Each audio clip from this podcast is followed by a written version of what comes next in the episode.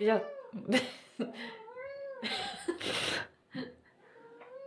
Hallå? Kom tillbaka då. Upprörd.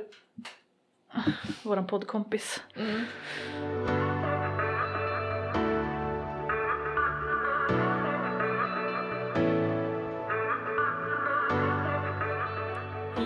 Och välkomna till ett nytt avsnitt av podden Har du mensceller med Emily och Elise. Mitt namn är Elise och jag är certifierad personlig tränare och kostrådgivare. Och jag heter Emily och är certifierad instruktör i fertilitetsförståelse. Jajamän, vi driver båda våra egna företag där vi erbjuder rådgivning och handledning online. Mm-hmm. Det börjar sitta som ett smäck det där introt nu. Eller hur, jag känner det bara smooth. Ingen text, men alltså vi lärde oss det hyfsat snabbt, ja. Känns det som. Ja. Det kändes naturligt liksom. Ja men faktiskt. Det är bra. Det är fint. Mm. Hur är det med dig? Nu har ju vi umgåtts lite grann. Men jag tänker för de som lyssnar. Ja men det är bra. Mm. Det är lite stressigt. Lite ösigt. Men också kul. Det känns som att det är roligt. Det är mycket kul på gång. Mm. Och jag har lite... hemliga projekt som jag hintat om på Instagram som jag kanske snart kan berätta lite mer om vad jag har gjort för något, hoppas. Så det har varit jättekul. Det är lite lätt att säga ja till för mycket saker ibland också. Men det har varit så kul. Och ja, nej, det är verkligen jätteroligt. Så det blir som tacksam. Så här dominoeffekt. Ja men typ. Nej men så det känns nice. Och jag precis... Vi kan ju ta cykeldagen när vi ändå håller på. Ja, för vad är en fråga om hur mår du förutom... att ta med cykeldag. Eller hur? Nej men jag precis känner att östrogenet är lite på G. Men det är fortfarande torrt. Så ingen sekret än. Mm. Men det är liksom där jag brukar se det. Så jag är på cykeldag 10. Så det brukar hända saker nu typ. Mm. Så vi får se. Precis öppnat fertila fasen. Så man känner sig ändå lite mer på G. Jag tagit mig ur den där lite mysiga... mensfasen känner jag. Mm. Så det är ju rätt läge att ha mycket på G nu ändå. Ja, verkligen. Du tajmar bra. Eller ja, det är mycket på G hela tiden så det passar bra ibland. Ja, det är mer att mensen bara, nu passar den bra och nu passar den andra bra. Ja, eller ägglossning passar alltid bra egentligen. Ja, exakt. Det passar väl alltid bra i det här samhället om man ska säga så. Ja, precis. Nej, men så det är nice. Mm. Du då? Det är bra. Det är väl mycket här med. Plugget flyter på tycker jag ändå. Ja, det känns ny bra. Utbildning och allting. Ja, precis. Så jag trodde verkligen att, jag vet inte, att det skulle vara tråkigare. Men jag har faktiskt njutit väldigt mycket av allt än så länge. Mm. Jag är ju mer av den här naturvetenskapliga mojängen, om man nu ska säga så, än den mer samhällsinriktade. Jag tänker, ligger det tidsprogrammet inte på naturvetarsidan? Nej, den gör ju inte det. Den ligger ju på andra sidan. Vilket jag var lite nervös över. Ja, jo precis. Men vi har liksom gått... Första delen var mer samhällsinriktad. Mm. Nu har vi gått in på kemi. Mm. Och jag älskar kemi. Det är svårt, ja. Men det är också så jävla kul med atomer och jonföreningar och... enzymers aktivitet och allt sånt där. Så. Nördpoängen bara klirr. Ja, verkligen. Ja, så det känns ändå bra. För att jag vet att det är många i min kurs som bara, jag hatar kemi. Man förstår ju det för att det är krångligt. Men jag tycker om det ändå. Mm. Och cykeldag för mig. Jag är på dag 22 faktiskt. Mm. Men alltså lite underlig variation på den här cykeln. För att jag har haft fertilt liksom, sekret jättelänge. Mm-hmm. Och bara... Jag tänkte att det skulle torka upp. Jag har haft min temp drop liksom. Och att det nu ska komma upp igen ur... Jag höll på att säga dvalan, men de där låga temperaturerna. Du brukar se en liten dipp innan tempskiftet. Ja. Precis. Mm. Jag ser ju, jag tror det är praktiskt taget alltid en liten dipp liksom. Mm. Och så jag var helt förberedd på det. Mm. Men jag är fortfarande lite så här fertilt sekret. Alltså riktigt så här äggvita. Ja, men det kanske. Trots att så här, tempökning troligtvis är bara, vi vet ju inte, vi får ju se. För jag är på, i så fall, DPO 2. Mm-hmm. Eller egentligen 3, men ja. Just det. Days past ovulation alltså. Precis, precis. Mm. Så vi får se hur det här blir. Men det är lite, det känns som ett sånt typiskt keep calm and chart on tillfälle. Precis, ja. När man så här vill se allting, man vill kunna göra allting, men det har inte riktigt klarnat än. Man måste fortsätta några dagar till innan det bara, okej, nu ja, ser jag vad som händer. Ja, precis. Så man vet ju inte, alltså jag kan ju inte ha mycket östrogen i kroppen och progesteronet inte har kickat igång liksom. Mm. Who knows? Du vet. Who knows? Men jag är ganska säker på att jag har haft ägglossning. Mm. Nice. Mm. Men jag tycker det är lite spännande när man ser att, men det kanske liksom är rent så här, vad ska man säga, tekniskt, regelmässigt och enligt konstens alla regler inte riktigt är klart än. Men att man känner en massa sekundära symptom och man liksom, om man har den kroppskännedomen att man bara, jo men så här brukar jag känna efter ägglossning, så är det ju, det är kanske inget man ska lita på om man vill ha, alltså i sitt, om man är väldigt seriöst undviker graviditet, men det är ändå ett jättebra tecken och så här. Ja, men som en extra vikt på att man nog har gjort rätt och sådär. Och så kanske liksom allt faller på plats några dagar senare. Liksom. Ja, men precis. Jag hoppas att det är, du vet, att ägglossningen har hänt. Mm. Eller att den liksom, ja men precis, har hänt. Så att det ändå kan få en tempökning snart. Så att det inte blir så här en jätteförlängd ägglossning. Eller försenad ägglossning för att jag var typ stressad och sånt. Mm. Jag hoppas. Men ja, vi får se.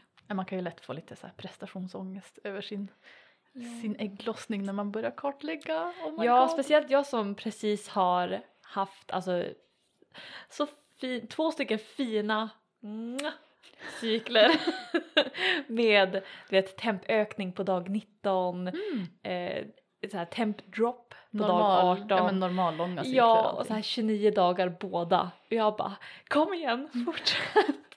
Så jag blir lite så här bara, damn it! Mm. Men jag tror att det är för att jag kan ha varit lite väl stressad, men... Ja, nej men det låter ju inte rimligt. Men samtidigt så är det så där. Vad ska man göra? Ja. Du ser det på din karta. Ja. Det är bara så. Nej men det vi tänkte prata om idag. Ja, på tal om ägglossning och sekret och exakt sånt där. Allt det goa. Nej men det som vi väldigt löst tänkte diskutera lite grann är med fertila fasen. Vad det är och varför vi har den och sådär. För jag har haft några Instagram-inlägg och det är mycket frågor på dem. Och jag tänkte att det här är perfekt plattformen då för att diskutera det lite mer fritt och sådär. Det är lite svårt att förklara i en kommentar på Instagram typ. Så jag tänker att vi måste ju först definiera ordet. Ja. Yes. Nej men man kan säga fertilt fönster också. Eller fertilfas. Jag tycker om fas för då passar det ihop med lutealfas. Precis. Så det är det jag brukar säga. Men till exempel i Read Your Body appen så översatte vi det till fertilt fönster. Men jag tycker det är också en fin översättning för att det är som att man öppnar något. Ja, men öppna och stänga. Ja. Nej, jag tycker också det. Det är en bra liknelse liksom. Nej men så det är som, det är på något sätt som hela idén med att använda fertilitetsförståelse som ett preventivmedel går ut på, är ju att alltså att veta vilka dagar man är fertil och i den här liknelsen då öppna och stänga sitt fertila fönster. Så här, jag vet att från och med idag är jag fertil och sen så efter ägglossningen är slut, om man liksom har bekräftat den, då kan man stänga igen och så här, nu är jag inte fertil längre. Så det är ju som det idén är, det är som det på något sätt det hela konceptet det bygger på. Ja. Allting som vi gör, allt sekret och tempsnack och allting handlar ju om att bestämma dem för till och dagarna. Mm. Det är ju liksom grejen. Ja. Det känns ändå ganska kul att vi har pratat så mycket kring det. Men inte så ofta, du vet, riktigt definierat på. För vi har ju pratat jättemycket om sekret. Och jättemycket om fertilt och ägglossning. Och så, ja, precis. Men det är fint ändå att bara, det här är varför vi gör det liksom. Mm. Och det är ju specifikt noggrant, eller vad man ska säga, att när man använder det som preventivmedel. Sen är det inte riktigt lika essentiellt, eller vad man ska säga, om man använder det för att uppnå graviditet. Mm. För det tänkte vi måste komma in på, att det är inte samma sak som ens faktiska fertilitet. Mm, mm, precis. Och den är ju såklart viktigast om man ska bli gravid. Men det är just den här att både sekret och temperatur är liksom verktyg som vi använder för att bestämma de fertila dagarna. Och reglerna för den metoden man har valt och så. Så att öppna och stänga den fertila fasen korrekt på rätt ställe. Typ inte öppna för sent eller stänga för tidigt och så. Är ju det som gör att det blir ett effektivt preventivmedel. Och då måste vi ju få plats med de här fertila, alltså den våran riktiga fertilitet. Jag brukar säga biologisk fertilitet, men jag vet inte vad man ska säga. Ja, men, jo, men det tycker jag typ ändå stämmer. Ja, alltså hur länge ägget kan leva plus hur länge spermierna kan leva i sekretet. Mm. Och det har man ju, det här med hur länge spermierna kan leva i sekretet finns det ju lite olika typ källor på. Mm. Och det finns ju något sånt här extremfall på typ 7 dagar. Men jag tror det är typ uppmätt 1 eller 2, alltså du vet, det i princip händer inte. Ja. Så man brukar ofta prata om 5 dagar. Och det är också maximalt, alltså det är om du har högsta kvaliteten och liksom allting stämmer, då är det 5 dagar. Supersperm, då ja. Är det verkligen. Supersekret och supersperm. Mm. Och det är ju liksom nog inte det standard för varje cykel liksom, för en genomsnittlig person ändå. Och sen har vi ägget som typ brukar överleva i 10-12 timmar men max 24. Mm. Och sen lägger man på att om man råkar få 2 ägg som släpper så har man 48 timmar också liksom. Så då blir det ju sådär 6-7 dagar typ som är ens riktiga fertilitet. Alltså då man faktiskt kan bli gravid. Mm. Yes. Så det är ju med andra ord inte samma sak. För jag vet inte hur lång fertilfas typ brukar du ha? Ja, vad ska vi säga? Nu på senaste tiden så har det väl... Vänta, gud, jag måste kolla. Jag brukar inte hålla så stor koll. Bara för att vi... Men jag öppnar den och så ändrar vi mönster och sen stänger vi och sen så ändrar vi mönstret. Utan jag räknar inte riktigt på att nu är det 3 dagar kvar tills... Men ändra mönster menar du ändra hur ni har sex? Ja, precis. Ja. Mm. Men Read Your Body är ju så nice. Men de 2 senaste... cyklarna har jag haft 12,5. Genomsnitt är på 16. Just det. Men då har jag också haft menscykler som har skilt sig liksom åt. Och de har blivit alltså, längre och sen så har de blivit kortare och kortare och kortare. Mm. Och då blir de ju liksom, jag öppnar fertila fasen kanske innan jag får ägglossning många gånger tidigare. Och det är ju allt med regler som du säkert kommer ta upp. Exakt. Ja. Nej men exakt. Nej men för det som jag reagerade på var när jag la upp att min genomsnittliga fertila fas var 17 dagar de senaste 12 cyklerna. Så blev många förvånade att den var så lång. Och förstod inte varför den var längre då än 6 dagar. För jag kan ju inte bli gravid mer än 6 dagar, eller hur? Så varför är min fertila fas, det heter ju ändå fertilfas. Ja precis. 17 dagar var så lång liksom. Hur kan den vara så lång? Och då är det ju att den här biologiska fertiliteten hänger ju på ägglossningen. Det är ju som the main event. Och eftersom att vi aldrig kan veta exakt när den är. Då behöver vi ju liksom buffer på sidorna. Och det är det de här liksom extra dagarna kommer ifrån. Och sen så. Liksom, ja visst. Även fast vi skulle bara ha 3 buffer före och efter sig vid en optimalt sammanhang. Typ, så blir det ju kanske då. Ja men 10-11 dagar eller någonting. För det tycker jag man läser i lite böcker hit och dit och så. Att så här, ja men man kan räkna med en fertilfas på 10 dagar. Jag skulle inte vilja påstå att jag tycker att jag ser så många 10 dagars fertila faser. Nej, det tror inte jag heller. Alltså då ska man ha liksom ett väldigt... Perfekt cykel. Ja men det är så här skolboksexemplet typ på sekret som du vet är torrt efter mensen. Och sen så kommer det igång lite grann. Och sen så bara, whoop, någon enstaka dag med toppsekret. Och sen plack, torrt. Och sen helt torrt. Ja. Och du vet, man har aldrig några konstiga tempar. Man missar aldrig att tempa eller någonting. Eller bara, hur? Direkt får man ett perfekt tempskifte. Och så kan man stänga fertila fasen. Och det händer ju typ aldrig. Alltså, för när händer det? Och då blir den ju längre. Alltså så här. Det kan ju bli så att för varje missad temp så måste du för säkerhets skull vänta längre för att kunna stänga. Ja, så att du liksom är verkligen säker på att du har haft ägglossning. Och samma beroende på vad man har för sekretmönster och grejer så kan det ju bli så att man måste öppna den liksom tidigare än vad som kanske egentligen är typ rimligt. Eller så förstår du vad jag menar. Ja, det är ju rimligt. Men det känns, alltså för en som är ny inom typ 5 och kanske vill börja testa och ja men... Jag hoppas inte allt som jag säger nu låter typ som grekiska. Jag ska nog inte säga någonting bara, nej det tycker jag inte. Jag kan ju också saker. Om du gör det så kanske tidigare avsnitt hjälper till och klarna upp vad vi snackar precis, om. Ja, kolla om vi har ju ägglossning, hur menscykeln funkar. Ja, vi har vi har 2 stycken bombavsnitt med sekret. Ja, och skicka frågor om det är någonting ni bara, vad tusan menar du nu? Ja, nej men jag tänker att om man är ny på det här och vill hitta ett alternativ metod till typ p-piller eller andra hormonella preventivmedel, då kan det kännas ganska mycket tror jag med 16 dagar där man ska vara försiktig med hur en har sex piv liksom. Ja. Och jag tror att det kan vara svårt, för det minns jag tyckte var i början att det kändes så jäkla omständigt. Oh my god, typ 10-16 dagar eller längre eller vet det kan ju vara typ oändligt nämen. Ja, men det kan ju vara jättelångt. Ja men precis, har man en jättelång cykel med försenad ägglossning och sekret som far åt höger och vänster, då kan man ju ha fertilfas på liksom så här typ 30-40-50 dagar alltså, ja. Så.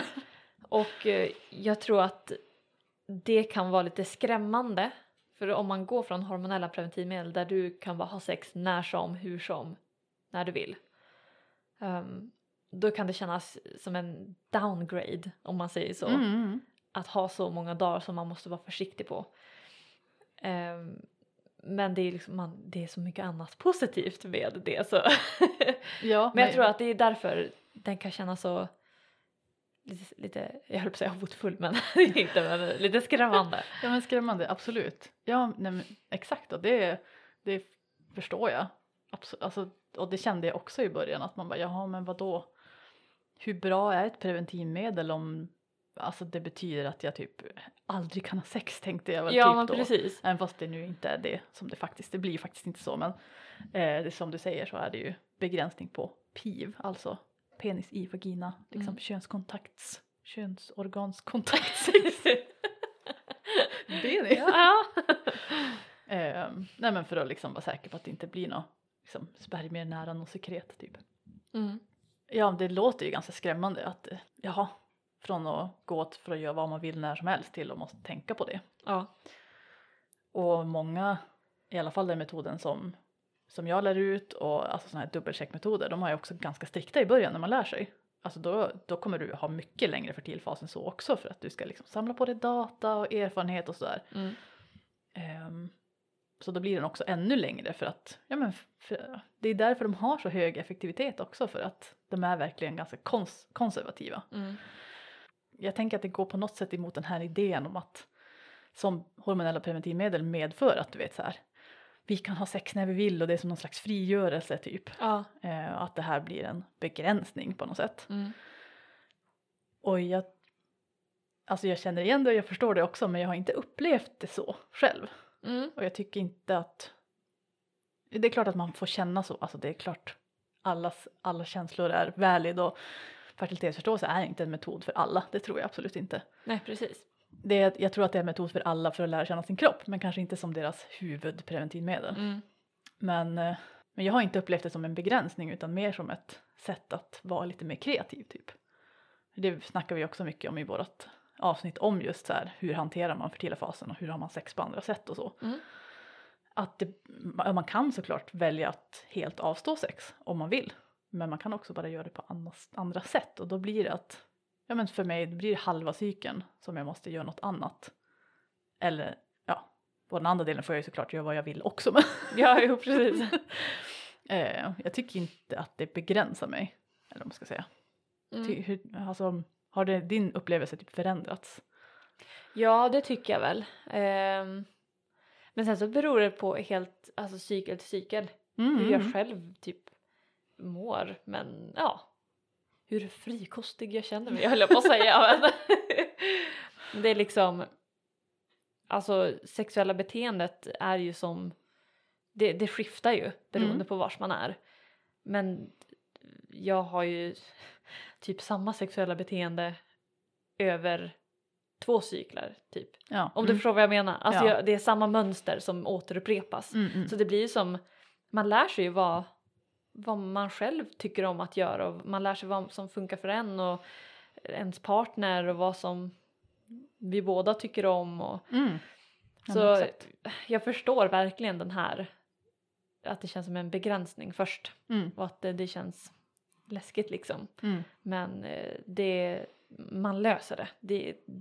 Det är verkligen inget som jag tror är ett stort problem. Nej, det hänger ju såklart på vad man har för relation till sin partner och hur det känns med den biten att kommunicera om det. Det kanske är något som känns väldigt svårt och man är van att inte behöva säga någonting om det alls. Att säga bara, okej, du går på p-piller och sen så, då är det safe typ. Ja. Eller till att måste så här, ja men nu måste vi göra så här. Eller vi kan inte göra så här nu. Eller kan vi göra så här istället eller någonting. Det kan ju vara svårt och spännande. Och nytt för många tänker jag också. Att få utforska den biten. Det kan vara en bra övning. Om vad som jag är i alla fall. För jag kan vara ganska timid. I sånt där som jag känner mig lite osäker. Nu så här, pratar jag för typ 2-3 år sedan. När vi så här precis började. Och det var ganska svårt att säga till att nej, vi kan inte ha... Du kan inte komma i mig just nu. Helt enkelt. Ja. Och att bara, nej vi kan inte göra det där just nu för att jag måste vara säker. Vi får inte ha piv. Och det var en övning. Och som sagt, man måste ju ha en partner som man känner sig trygg med att göra det också. Ja. Men det var en bra övning. Jag lär mig mer och mer hela tiden också att kunna säga ifrån. Jag tror det har liksom översatts också till om jag vågar säga ifrån där. Så då vågar jag säga ifrån typ mer. I verkliga livet, jag vill säga. Utanför sängkammaren. Precis. Så jag tycker det är positivt. Ja, men kul. Jag har också väldigt positiv upplevelse av det, måste jag säga, faktiskt. Och jag tänker att det är viktigt att... Alltså nu pratar vi ju om det som den enda preventivmetoden man har, eller vi har. Ja. Och man kan ju alltid kombinera det med andra metoder. Om man vill och det passar ens avsikt och sådär. Så vi har ju också ett avsnitt om avsiktsskalan som jag tycker är värst och bra. Och det är ju, bygger ju på att man, det är inte bara svartvitt, det är inte bara vill inte bli gravid eller vill bli gravid. Utan det finns liksom ett spektrum och då kan man ju klura på hur andra preventivmedels effektivitet passar för ens själv och en partner. Och då kan ju till exempel vara att använda typ kondomer för att ändå kunna göra PIV i fertila fasen, ett alternativ som passar. Man får ju bara vara medveten om att man litar ju på kondomen då liksom. Ja, precis. Men det finns ju så mycket flexibilitet. Och liksom man kan testa olika saker. Bara, nej, men om vår fertila fas, eller min fertila fas är så här lång. Hur ska vi hantera den? Och bara, nej, det här funkar inte för mig. Kan man testa något annat? Så jag tänker det finns så mycket att leka med. Ja. Utan att man kanske måste alltså byta metod helt eller någonting. Ja, men precis. Så det känns spännande. Det är nice. Man ska lägga till, inte ta bort. Exakt. Men sen tänker jag att vi måste ta upp en annan viktig sak. Att den fertila fasen kan vara olika lång på samma cykel beroende på vilken metod av fertilitetsförståelse du använder. Ja, precis. Nu snackar vi om dubbelcheckmetoden. Ja, vilket är typ som SensiPlan, kanske folk har hört talas om också. Lite som Taking Charge of Your Fertility är det väl? Fast det är en singelcheckmetod. Det är en singelcheck. Ja. Men jag började ju där. Så att jag typ tror alltid att det är dubbelcheck. Men jag har ju liksom... Ju mer jag har lärt mig desto mer har jag gått över till dubbelcheck liksom. Så det är lite kul. Nej, men den och justis är singelcheckmetoden. Ja. Att då öppnar man fertila fasen med bara sekret. Medan vi har ju som en sån här beräkningsregel också. Som just extra konservativt. Det är den som är. Det är där dubblet kommer ifrån så att säga. Ja. Nej, men så att jag tycker att om ni inte följer Leslie heter hon på Instagram, Chart Your Fertility. Hon har gjort så många bra inlägg där hon jämför, för hon kan typ hur många metoder som helst. Där hon jämför hur lång fertila fasen är med olika metoder. Och liksom, men hon jämför också såna här appar likt Natural Cycles, hon använder den som heter Dot. Och sen Clear Blue Monitor och lite sådana där grejer också och jämför liksom, när ger de infertila och fertila dagar och sådär. Och det tycker jag är så bra och så viktigt att se att på samma cykel kan olika metoder ge olika fertila och infertila dagar. För det är ju liksom inte en vad ska man säga, en vetenskap höll jag på att säga. Alltså, det är liksom inte så svart och vitt som man kanske kan tro. Nej. Utan olika metoder gör det på olika sätt och då kommer man få olika resultat. Det är ju som Och olika effektivitet också. Ja, exakt. Så det är ju som rimligt, men jag tänker att det kan låta typ så här. Men om de blir olika, vilken är rätt eller då? Hur? Typ så här, panik. Funkar det verkligen då? Exakt. Ja, så jag förstår det och jag... Ja, det var som ett konstigt koncept, kommer jag ihåg, när jag också lärde mig det här först. Mm. Och jag har inte sett så många som gör sådana jämförelser. Där man pratar om fertila och infertila dagar åt höger och vänster. Men man kanske inte riktigt kommer ner till varför är den här dagen fertil eller inte.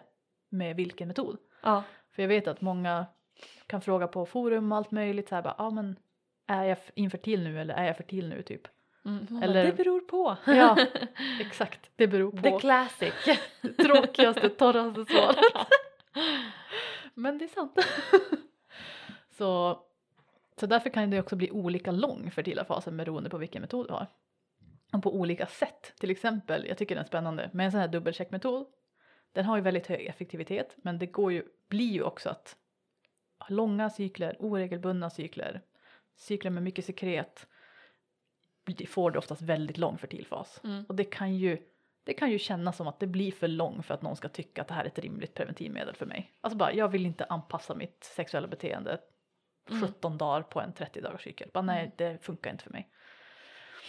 Då finns det ju andra metoder som gör det på annorlunda sätt. Ja. Och som kan hantera sådana situationer bättre kanske. Mm. Så till exempel typ Billings som är en sekretmetod. Den har lite mer, alltså då kan man öppna och stänga fertila fasen lite. De har så här varannan dag och ja men lite sådär, så du får liksom inte en så här lång, jättelång fertil fas som slutar.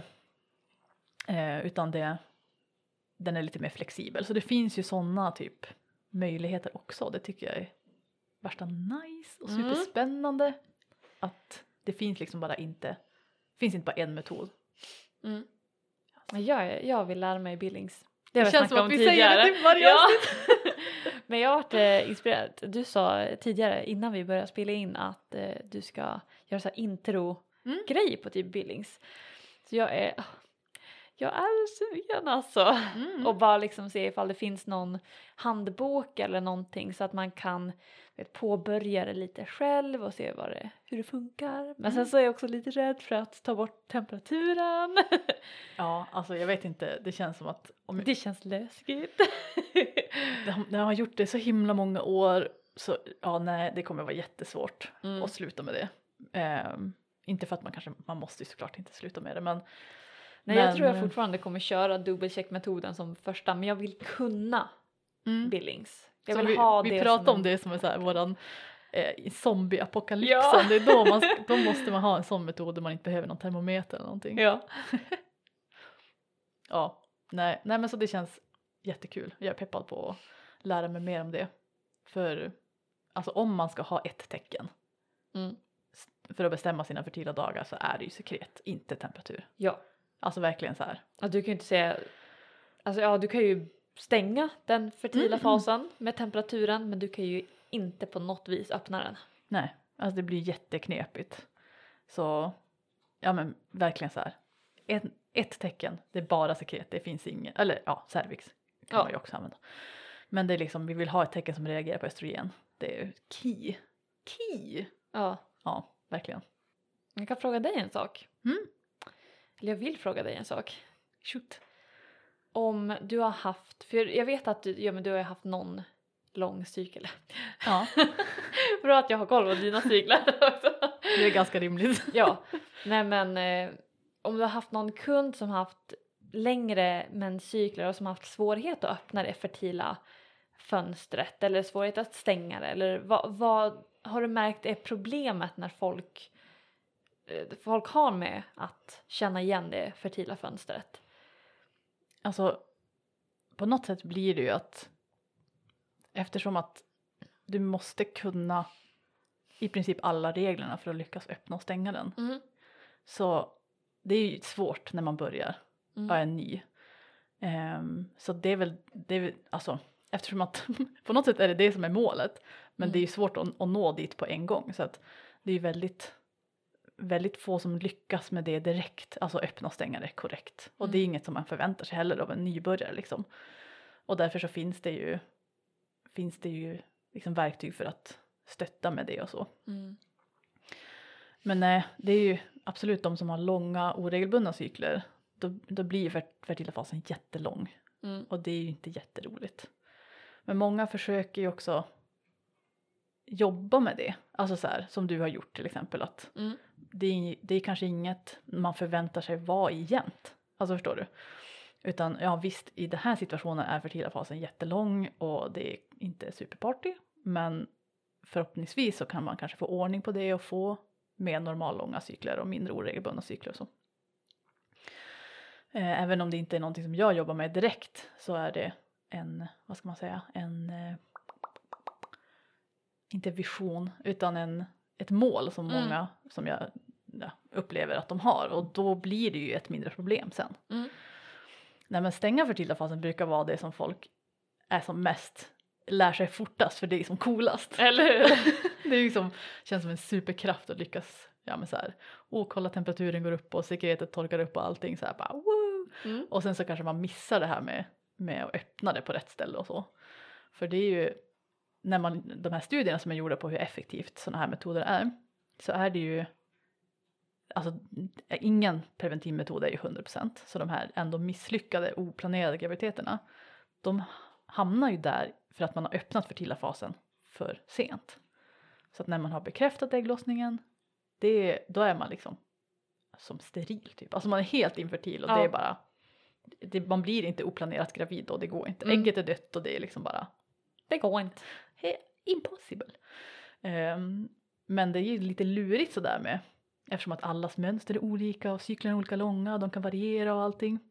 Så det är just det där öppna för sent som är där det misslyckas ibland. Mm. Så det är den som är lite klurig och den som är typ lite tråkigare, fattar du? Ja. Det är inte så kul att behöva vara väldigt konservativ och öppna sin fertila fas skittidigt och så blir den kanske jättelång och så. Mm. Så det är väl den som jag tänker att man lätt kanske missar lite grann när man är ny, och allmänt, vi kan se det allmänt också. Ja. Det är ju inte jättekul eller jag vet inte, det känns som att man kanske inte, man ser inte riktigt ägglossningen framför sig. Så man är så här, precis haft sin mens. Och man är så här, ja, kanske inte det man har on top of the mind. Typ att öppna sin fertila fas. Typ. Ja. Ja, den kan jag förstå nu. När jag har kortat ner mina menscykler ordentligt. Det har jag ändå haft. Alltså majoriteten av tiden som jag har liksom haft fem. Eller haft fem, vad säger man säger? Använt fem. Ja. Mm. Då har jag ju haft långa oregelbundna menscykler. Så det är ju typ nytt för mig nu att bara, gud vad snabbt ägglossning kommer. Så verkligen det här med att man bara, shit, nu ska fertila fasen öppnas liksom. Jag har ju definitivt blivit bättre sen vi träffades på att göra det. För att, ja men det blev som, jag vet att, som du sa med Billings, att de kan öppna stänga. Mm. Och jag tror att, nu säger jag inte att ni hemma ska göra det. Utan det är bara så här. Inte som jag gör. Ja, precis. Det här var så jag gjorde, har jag märkt i efterhand. Att jag gjorde ju lite så.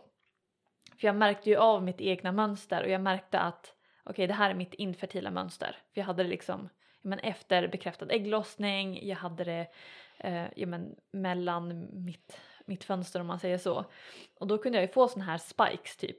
Om man säger så. Med lite mer fertilt sekret, och sen torkade det upp. Och så bara ingenting. Och sen så kom det här fertila sekretet igen. Så jag har ju lärt mig att mitt mönster är 5 dagar innan ägglossning. Då liksom äggvita. Och sen så körs den. Då det väl händer, då händer det på det viset. Och det är liksom, det har blivit så. Så då blev det ju att, då jag hade de här långa, långa menscyklerna, så blir det som att jag öppnade, stängde, öppnade, stängde, öppnade, stängde. Men jag... Du gjorde det liksom inte typ enligt någon metod egentligen, utan mer på feeling. Ja, precis.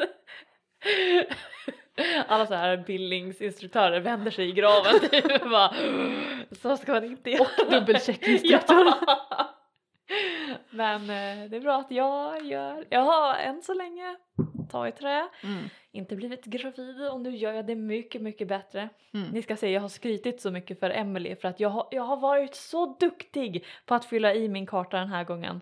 Så duktig. Den är mycket, mycket fin. Jag är stolt hönsmamma. Ja.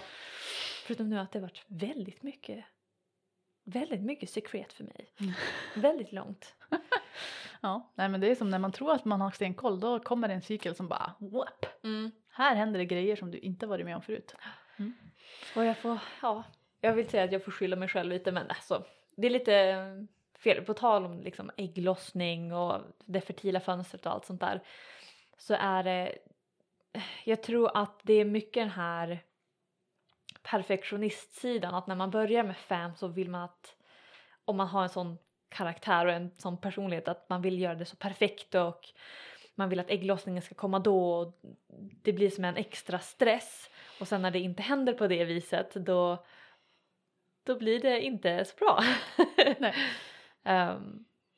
Jag vet inte varför jag ville komma med det här. Nej. Men jag bara, ja. Nej, men alltså man kan ju på riktigt förskjuta sin ägglossning för att man stressar sig över att man just har börjat kartlägga. Alltså ja, det händer. Yeah. För det, jag tänker att, ja men vem har inte typ kontrollbehov och, eller hur? Alltså så här, att när man får upp ögonen för det här, då känns det som ganska rimligt att man åtminstone går igenom en fas som man förhoppningsvis kommer ur, att jag menar så här, känna att bara för att jag observerar det så kan jag också nu kontrollera det. Ja, precis. Och jag, alltså absolut, man kan ju alltså justera sin cykel med livsstil och hälsovanor, det finns det ju 1000 exempel på liksom. Så på det sättet har man ju kontroll, ja. Men också så här, men kroppen är ju ingen robot. Du kan ju inte bara, nu sätter jag in den här algoritmen så då kommer den funka så här. Det är liksom 200 gram broccoli, en halv dag längre för lutealfas. Nej, men alltså. Ja, men typ. Det funkar ju tyvärr inte riktigt så. Nej. Nej. Men man vill i sitt huvud tro det. Mm. Nej, precis. Det är inte så, alltid så enkelt, och det är liksom, ja, bara för att man ser det på sin karta.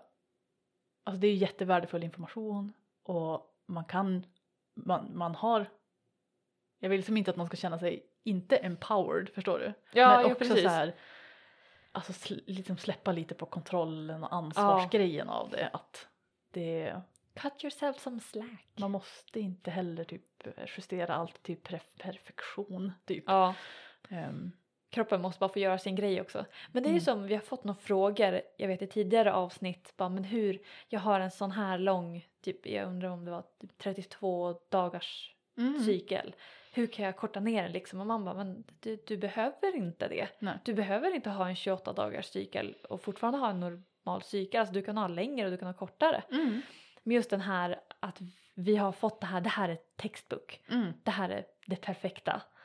Och då strävar vi efter det, och det kan göra typ, ja, det motsatta. Ja, och jag tänker att det blir samma med, både med allt möjligt som typ, ja men hur mycket man blöder eller hur lång cykeln är, eller precis samma med fertila fönstret också, att helt plötsligt så har du lärt dig de här verktygen för att bestämma dina fertila dagar, och sen så blir det inte exakt som du läste i den där boken eller som du såg på Instagram eller någonting. Mm. Och det kan ju också bli så här att man tänker att det är något fel, precis, eller att man måste korta ner den då, eller man måste justera det, eller ja, vad det nu kan vara. Att det här kontrollbehovet bara tiggas igång. Ja, jag känner det lite nu när min är lite så här bara, vad händer nu? Men då får jag försöka att bara ta ett steg tillbaka och bara liksom, som du sa, keep calm and short on. Jag tycker att det är så bra. Ja, att man chillar lite och bara, men det löser sig liksom. Mm. Det fixar sig. Och ja, så får man ta det i efterhand. Det brukar, alltså det är typ, jag vet inte hur många gånger jag skriver det och säger det till folk. För det är verkligen så här, det brukar alltid klarna i efterhand. Om man bara tar det lite lugnt, fortsätter, liksom, var konsekvent, kartlägg, liksom så här, låt kroppen göra sitt. Och liksom, ja men ta hand om sig så bra man kan och så vidare. Men alla har olika förutsättningar och allting, men bara ta det lugnt, fortsätt, och sen så kommer det liksom i efterhand bara, men det var för att jag var jättestressad, eller jag sov ju jättedåligt, det är inte så konstigt att det blev sådär, eller men det är ibland är det så svårt att se det när man är mitt i smeten. Så att typ, jag kopplade inte ihop stress och förskjuten ägglossning, även fast jag nu vet att det är ganska vanligt. Så för liksom många år sedan när jag började med det här, så fick jag helt plötsligt långa cykler, jag fattar ingenting. Och när jag liksom började se det mönstret och läsa mer om det, så bara, okej, det här är ju rimligt. Ja, precis. Men det var ju väldigt mycket. Speciellt när jag lärde mig också själv. Som du också. Att vi liksom inte jobbat med någon instruktör. Alltså det är en resa. det är första året. Oh my god. Paniken. När man skulle ha oskyddat. Alltså sex första gången. Hjärtklappningen. Panik. Nej, så att, och då var det, kände jag också väldigt mycket sådär. Ja, men man visste inte vad man ska förvänta sig. Och man tyckte att det man såg inte stämde. Och ja, total förvirring typ. Och väldigt mycket så här prestationsångest, kontrollbehovsgrejen. Ja. Det blir ju också så att tänka om man lär sig själv. Och sen så har en partner. Jag tror inte det är det är jättefint de partner som verkligen är engagerade. Och bara, men ja, jag vill lära mig med dig. Men många är inte så taggade. Typ min kille, han har lärt sig under åren. Så ja. Jag måste bara inflika. Jag var så glad. Han jobbar ju som lärare. Eller lärarvikarie liksom. Han har fast tjänst på 0%. Men då var det. Jag tror det var så naturkunskap som man har i grundskolan liksom. Då hade han faktiskt pratat med en lärare som körde det. För hon hade berättat att ja men vi gör det här nu. Och då hade han frågat bara, vad får de lära sig om menscykeln? Nej, vad fint! Wow! Jag är, alltså applåder! Mitt hjärta bara, my darling. Ja. Jag var så stolt. Och hon hade inte svarat så mycket. Hon bara, ja men de får lära sig allt. Mm. Och jag bara, jag tvivlar. Doubt. Ja. Verkligen. Men ja, för då hade han liksom ifrågasatt också bara, men får de lära sig om så här preventivmedel och alternativ och alltså riktigt frågat, men han har inte riktigt samma argumentation när det kommer till det. För att, men ändå guldstjärna. Det har ju ändå väckt någonting i hände då tänker jag. Så ja, det var ju fint. Precis. Och jag har varit så stolt. Ja. Så stolt. Mm. Men det var partnerperspektivet du var inne på. Eller jag tappade tråden. Jag tappade också tråden. Vänta. Ja, jo men precis. Att alla inte är så taggade liksom. Vissa behöver flera år för sig att veta att du är fertil nu. Och att det kan vara ganska ensamt. Och att det kan öka på stressen ännu mer. För att då får du, alltså det blir en annan grej om du får ett piller. Och sen säger att det här är allt du behöver i ett. Och så tar man det varje dag. För då är det en läkare eller en barnmorska som har sagt att det här är effektivt. Och så här gör du. Men om du ska hålla på att lära dig själv. Och sen så inte ha någon annan att prata med. Jag hade ingen att prata med. Jag knappt kunde prata liksom med min partner. Nej. Bara för att jag var så osäker i allting. Jag hade ingen att räcka ut handen till som kunde stötta mig. Så det kan ju vara ännu en press och en liksom stress. Ja, men det är ju som ett så annorlunda sätt att ha ett preventivmedel på. Som man, jag eller många aldrig hört talas om. Att det på något sätt ens eget. Det blir ju ens eget ansvar. Så här, du måste känna dig trygg. Och så kunna bestämma dina fertila dagar. Det är ju som. Ja men som vi sa. Grejen är ju att göra det på rätt sätt. Och sen ha det ansvaret själv. Kan ju kännas superläskigt i början. Och att inte som du sa lita på typ ett p-piller. Eller ett preparat på något sätt. Som någon har gett åt en. Ja men precis. Och ja men hur man gör det spelar ju roll. Det ska inte sticka under stolen om det. Och det kan ta tid att lära sig och så vidare. Men att ha liksom bra stöd och bra resurser. Även om alltså jag förstår också till 100% att folk inte har möjlighet eller råd att jobba med någon, alltså en instruktör, men att liksom ändå läsa bra böcker om det och liksom ta det försiktigt i början och låta det sjunka in typ och kanske, det finns ju mycket forum och grupper och sånt där också för att liksom söka stöd hos varandra och sådär, så att ändå ha det tror jag är jätteviktigt. Det är väldigt, väldigt viktigt tror jag. Nej, det var inte en jättekul resa att göra. Alltså det var jättespännande. Nej. För man bara, all den här informationen. Man kände sig som en svamp som bara... Ja, men verkligen. Men det var ju också stressigt och läskigt. Helt klart. Mm-hmm. Ja, alltså hade jag fått göra om det så hade jag ju velat lärt mig via en instruktör. Men jag visste inte att det fanns någon då. Nej. Eller det fanns ju... Det gjorde ju det, men alltså typ... Engelsktalande oftast. Jag hade aldrig hört talas om det heller. Det var ju som en alltså just den metoden. Jag visste inte att den fanns förrän typ ett år sedan. Mm-hmm. Nej. Så att jag bara, va? Det finns en svensktalande liksom, instruktörer i en fertilitetsmetod. What? Mm. Och Billings har ju funnits också länge och det finns ju barnmorskor till och med som kan det i vissa ställen och allting. Det är ju skithäftigt. Ja, men alltså jag hade lärt mig via någon. Bara för att få det här stödet liksom. Mm. Och sen så är det ju så jäkla nice med Facebook också och grupper och... Ja, det är fint. It's good stuff. It's good stuff. Nej, men det blev ju en bra tangent. Vi har liksom...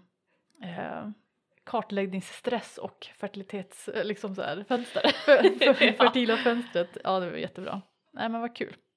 Mm. Det känns som ett viktigt ämne och det var bra att få dra igenom det lite grann, tänker jag. Ja, precis. Så att nu då kan ni liksom lyssna på det här igen om ni kände att början var alldeles för så här. Oh! Ja, vad pratar hon om?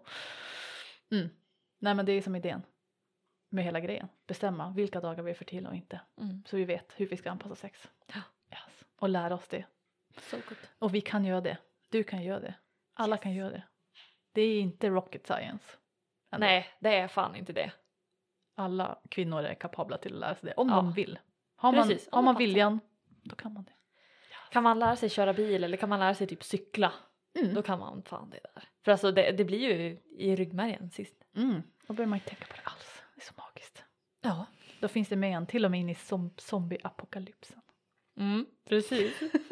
Vi ska så här bunkra batterier till sin termometer till zombieapokalypsen. Ja, eller... eller hur? Ja, supernice. Ja.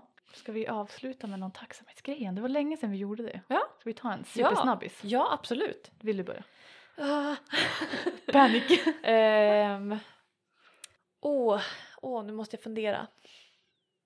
Jag är tacksam över... Jag vill säga lite internet. För att det har...